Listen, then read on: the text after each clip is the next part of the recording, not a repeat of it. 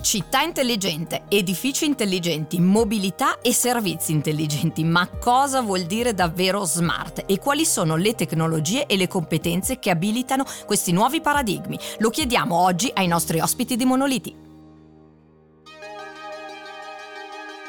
Sono Nicoletta Boldrini, giornalista e divulgatrice in ambito tecnologico. State ascoltando Monoliti, il podcast di Telmotor sull'innovazione d'impresa. Un monolite alla volta, un tema di innovazione puntata, parliamo del futuro delle imprese e lo facciamo con l'aiuto di ricercatori, di esperti, di professionisti, di addetti del settore. Pronti? Entriamo nel futuro. Entriamo allora nel vivo della smart city e della smart building. Cerchiamo di dare un significato profondo al concetto stesso di smart, di edificio e di città intelligente. In questa puntata di Monoliti lo facciamo con un ospite d'eccezione. Abbiamo con noi Roberto Piazzalunga, responsabile Energy Solutions di Telmotor. Benvenuto. Grazie Nicoletta, è piacere. Roberto, rompiamo il ghiaccio provando a dare questo significato al concetto di smart. Oggi quando eh, lo utilizziamo eh, rischiamo davvero di ricorrere ad un termine abusato, vuol dire tutto e forse niente. Quando ha davvero senso utilizzare questa accezione di intelligente? Possiamo usare la parola smart ad esempio su quattro focus importanti che sono la parte di eh, intelligenza applicata alla tecnologia negli edifici, quindi si parla di smart building, nella parte di, di città e quindi tutta la parte di eh, come ad esempio il bull che è la parte di banda ultralarga, la parte di mobility, quindi lo smart mobility per noi oggi è la mobilità elettrica, c'è necessità di stazioni di ricarica per le macchine elettriche e infine lo smart services, cioè tutti i servizi che eh, diventano sempre più smart in quanto eh, supportati da un sistema digitale intelligente rendere intelligenti tutti questi ambiti, il building, la città, la mobilità, i servizi, eh, richiede comunque dei percorsi di innovazione che non riguardano solo le tecnologie, perché si compiano queste progettualità eh, servono le competenze adeguate, quindi anche la formazione di queste competenze. Eh, cosa puoi raccontarci in merito? La formazione è fondamentale, per me come ingegnere è la, la, base, in quanto promuovo tantissimo la formazione in tutti gli ambiti e in questo nello specifico, quindi delle smart, eh, sicuramente c'è bisogno di formazione per le competenze professionali che sono nuove, sono innovative, eh, si parla di eh, regolamenti, direttive nuove, quindi i professionisti, le categorie di ingegneri, periti, architetti si devono aggiornare a queste normative in fase di progettazione. E poi arriviamo all'evoluzione tecnologica, necessitiamo, le aziende necessitano di un upgrade in tal senso e quindi di sfruttare che già nelle normative lo troviamo, ad esempio nel BAX, che è una direttiva che serve per la certificazione energetica in sostanza, l'utilizzo di un BMS, quindi di un sistema di supervisione capace di poter eh, rendere smart il building e quindi un edificio. Mi aggancio a queste tue riflessioni per chiederti eh, che tipo di relazione può nascere tra le figure tecniche e le figure invece che devono eh, determinare queste normative, regolamenti, certificazioni che hai eh, accennato. Che eh, tipo di comunicazione e relazione può esserci tra tecnici e politici, tra tecnici e legislatori? Innanzitutto il PNRR e l'Industria 4.0 da soli non possono raggiungere gli obiettivi di trasformazione smart in essere.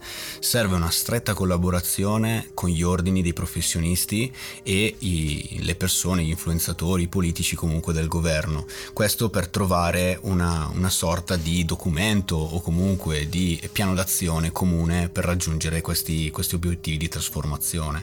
Ad esempio a Roma c'è stato a settembre un convegno, una convention dove gli ordini dei professionisti, e comunque parlo sempre di ingegneri, architetti e periti di cui mi sono, par- mi sono parte, si incontrano col governo, si sono incontrati con il governo per poter definire appunto questo piano d'azione, una cosa che è la prima volta che in Italia accade, di solito si fanno fiere di prodotto, fiere di ogni tipo, qua invece al centro ci sono i professionisti. Roberto, ti ringrazio molto per la testimonianza. Ti lascio in stand-by pochi minuti perché abbiamo un ospite d'eccezione oggi per parlare proprio di evoluzione delle smart cities. Torno da te tra pochissimo, scopriamo chi è l'ospite.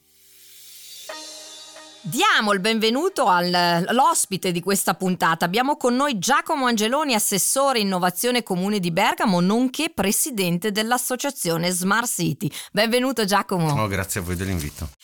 Un tema delicato, quello della Smart City, con te voglio rompere il ghiaccio parlando di fondi di PNRR, quindi di investimenti. Il 25% dei fondi del piano di eh, resilienza eh, sarà dedicato alla trasformazione digitale di infrastrutture e servizi. Quasi 10 miliardi, quindi in termini eh, di euro, saranno proprio dedicati, destinati alle pubbliche amministrazioni. All'interno del grande concetto delle Smart City Senti, so che però tu hai un punto di vista particolare. Come verranno spesi questi fondi? No, l'obiettivo è che vengano spesi bene e che vengano spesi, perché noi siamo abituati a vedere notizie drammatiche di soldi europei, di fondi europei che poi non vengono spesi. In realtà noi abbiamo fatto un grande lavoro sia con il governo che con l'Associazione Nazionale dei Comuni, eh, perché questi soldi non sono destinati a chi ha già fatto passi avanti nel tema Smart City, e quindi i comuni che sono in alto sulle classifiche delle smart city, noi siamo al quarto posto a Bergamo, eh, ma sono destinati a tutti quei comuni, quelle regioni e quelle comunità eh, intracomunali che in realtà fanno, stanno, hanno fatto molta fatica in passato e che quindi non hanno avuto le risorse, le professionalità adatte per poter attuare i progetti di smart city. E quindi l'obiettivo del PNRR è quello di mettere a livello, cioè di eh, parificare il livello di questa Italia a due velocità su tanti temi nord, centro, sud.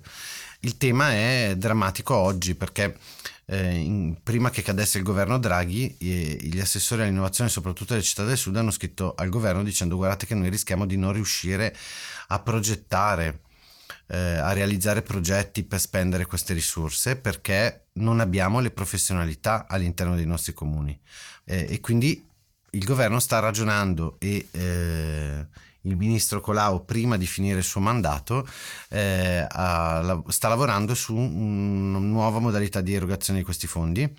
Verranno eh, premiati i comuni che riescono a trovare dentro il panorama nazionale comuni che hanno già realizzato quegli obiettivi, quindi il comune di Bergamo è a disposizione, io lo dico da subito, per poter accompagnare i comuni del sud o i comuni che non hanno fatto poco nulla sulla Smart City in questa fase, dando e garantendo delle premialità anche ai comuni che supportano. Questa cosa già funziona, è già uno schema che va eh, molto bene col PON Governance, che è un bando di progetto e di finanziamento di progetti innovativi della pubblica amministrazione Attenzione perché non, non, tutti i soldi, i miliardi del PNRR verranno spesi con queste modalità. C'è un grosso investimento eh, che speriamo sia quello definitivo in Italia sul tema della banda larga e dell'internet ehm, delle cose. Noi siamo ancora molto indietro rispetto eh, al, al diritto alla rete pubblica.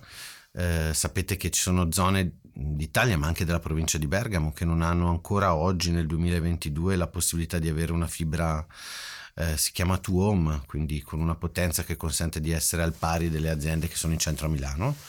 Eh, su questo va fatto ancora un grosso lavoro soprattutto di eh, sburocratizzazione mi viene da dire perché ancora oggi eh, l'operatore privato che prende anche dei fondi pubblici per poter arrivare a portare la fibra nel paesino di montagna deve impazzire eh, tra sovrintendenze e permessistiche.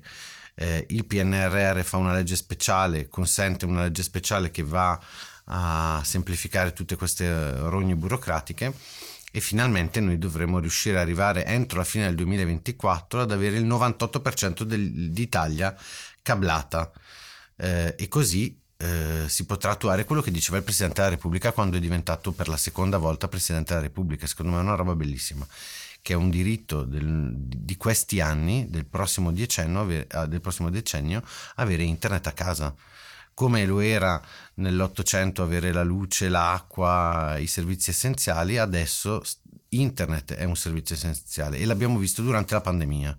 Tra l'altro permettimi di, di, aggiungere, diventa un diritto ma anche un dovere come eh, paese, come eh, città eh, di, di, di, tutto il nostro territorio. Eh, il fatto di avere quindi la connettività adeguata eh, forse mette le basi infrastrutturali al concetto stesso di Smart City.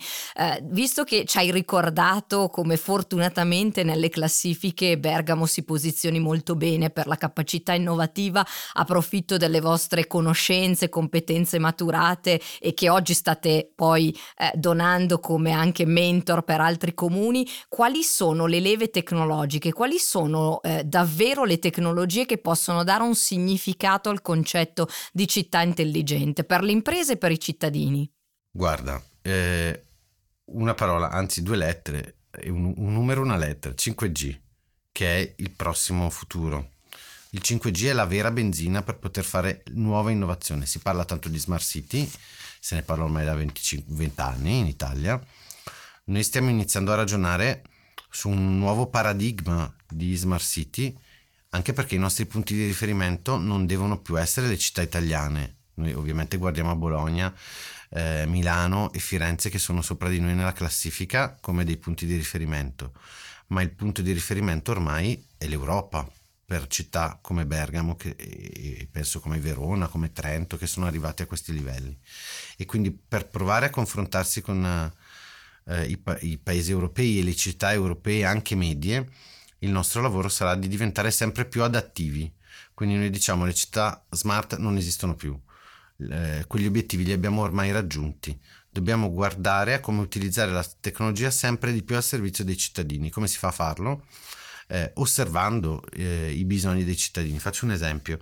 Eh, l'applicazione del 5G nella domotica per le case per anziani eh, riesce negli studi che eh, una università spagnola ha fatto negli ultimi due anni a garantire una maggiore autonomia ai nostri anziani e quindi a farli restare in casa, non dover andare in casa di riposo, non avere bisogno della badante, quindi dei, dei, dei servizi che spesso vengono pagati dai comuni, quindi garantiscono un risparmio per tre anni oltre la soglia che è oggi. Quindi, per esempio, il 5G, di cui adesso si parla malissimo perché stanno nascendo i, comitati contro, perché qualche stupido ha detto che portava il Covid, tutte stupidaggini. Eh, applicato nella vita reale, quando le persone hanno bisogno della tecnologia per poter migliorare la loro qualità della vita, eh, diventa una cosa utile. Poi l'Italia è fortunata perché ha una delle leggi sui parametri di emissione delle antenne 5G più stringenti d'Europa e quindi dai calcoli che anche l'Istituto Mario Negri ha fatto, noi rileviamo che il microonde delle nostre cucine fa più male dell'antenna 5G e quindi le opportunità sono molteplici. Approfitto quindi della tua competenza e della tua esperienza. Ci racconti che tipo di servizi abiliteranno queste innovazioni tecnologiche? Allora, ti ho detto questa cosa del, della domotica nella casa degli anziani, che è un piccolo esempio, eh, però noi abbiamo eh, la possibilità di diventare noi pubbliche amministrazioni, noi comuni, un grande hub di dati, di big data che possono essere messi a disposizione alle imprese, a chi vuole investire sul territorio. Eh, io lo dico sempre in comune, non ci rendiamo conto della quantità di dati che noi possiamo ottenere dalle svariate modalità anche eh, innovative che abbiamo dentro la città. Eh, addirittura possiamo rilevare quante auto sono ferme a semaforo, e, e per quanto restano ferme. Eh, possiamo rilevare quante persone eh, passano da quella strada in, in, quell'orario di punta e quante ne passano di notte. Abbiamo una marea di dati eh, anche rispetto ai dati economici, macroeconomici, ai redditi. Eh, a come vengono spesi i propri soldi, insomma i, i comuni hanno molti dati che possono essere messi al servizio dell'impresa, della collettività per generare ricchezza. E questo secondo me è, è il punto del, uh, reale della smart city. Se io uso la tecnologia per mettere una, uh, un oggetto innovativo smart uh, che poi però non viene utilizzato dai cittadini perché lo vedono come una roba che non serve a niente abbiamo riempito in passato le città di totem che sono ancora lì con i graffiti sopra che non usa nessuno eh, quello vuol dire buttare via i soldi e dire di essere smart city, ma non serve a niente. Il nostro obiettivo è diventare ad- adattivi. Quindi paradossalmente è molto più utile immaginarsi eh, una tecnologia che consenta di portare internet, faccio un esempio su un quartiere di Bergamo, a Grumello al piano che non ha la connettività eh, a banda larga, per poter impiantare lì dei servizi tecnologici che consentono ai, ai cittadini di Grumello al piano di non dover venire in centro per fare i documenti, per esempio. Eh, oppure mettergli la pensilina intelligente che gli consente di sapere a che ora arriva il pullman davvero senza aver bisogno di stare lì a capire l'orario che magari è scolorito dalla pioggia. Eh, quindi tecnologia al servizio dei cittadini, città adattive, nuova Smart City. Approfitto di questo concetto di città adattiva eh, per chiederti come si può compiere anche la collaborazione tra pubblico e privato, quindi l'idea di smart city o eh, città adattiva non può essere in carico solo e unicamente alle pubbliche amministrazioni, benché come ci hai raccontato tu le tecnologie vanno poi a beneficio della digitalizzazione della pubblica amministrazione che si traduce in servizi ai cittadini, però all'interno di questo nostro piano piano di paese abbiamo anche tutta la trasformazione e la transizione in ottica green, in ottica di sostenibilità che non deve essere solo ambientale. Tu hai fatto un accenno anche agli economics, il fatto che debba essere sostenibile anche da un punto di vista sociale ed economico. È tanto facile raccontarlo a parole, un po' meno forse renderlo in pratica, ma mi sembra di capire che gli ingredienti voi li abbiate. No, noi li abbiamo e poi ci sono anche degli esempi banali e così la capiamo tutti, perché poi gli indicatori economici ti portano a essere complicato.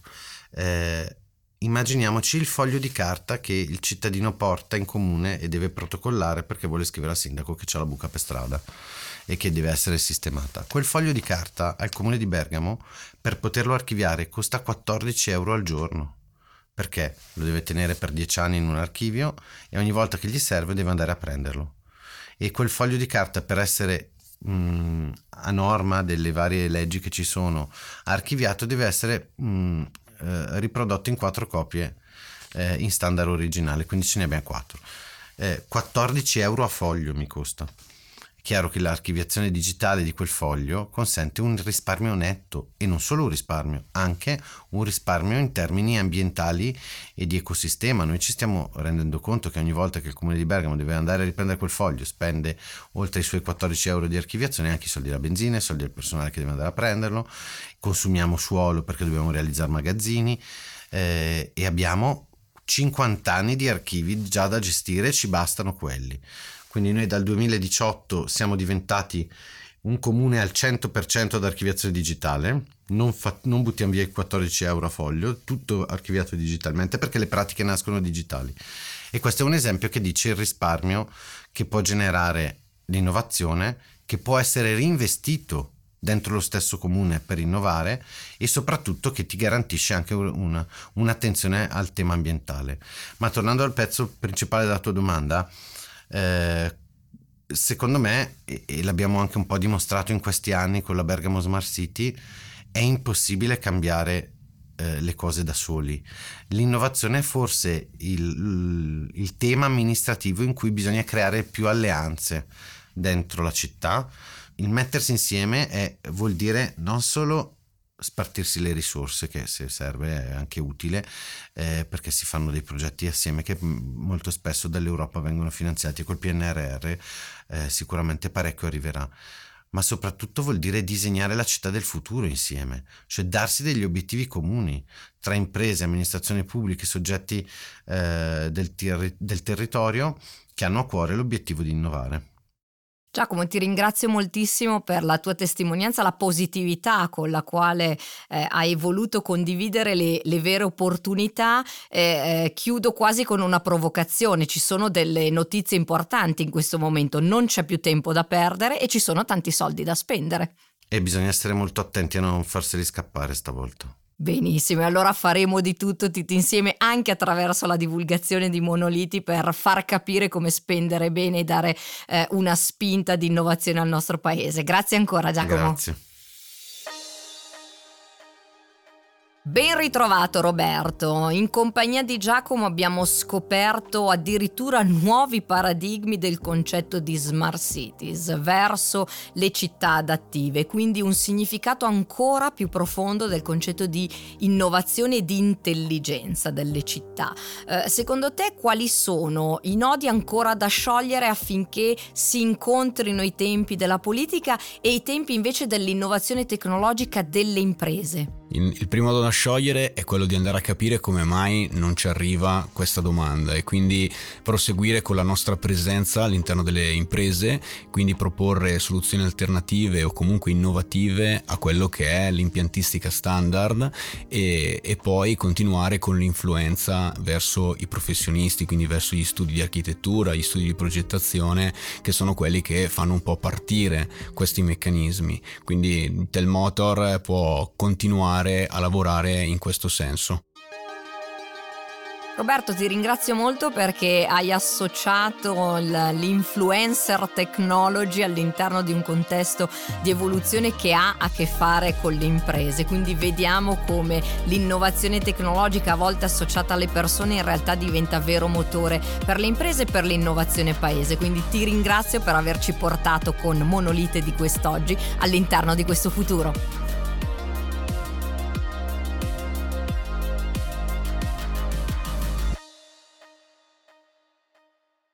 Questo era un assaggio di futuro. Tu come lo vedi? Faccelo sapere scrivendo a monoliti-telmotor.it. Se la puntata ti è piaciuta, segui Monoliti per non perderti i prossimi appuntamenti e ci vediamo nel futuro.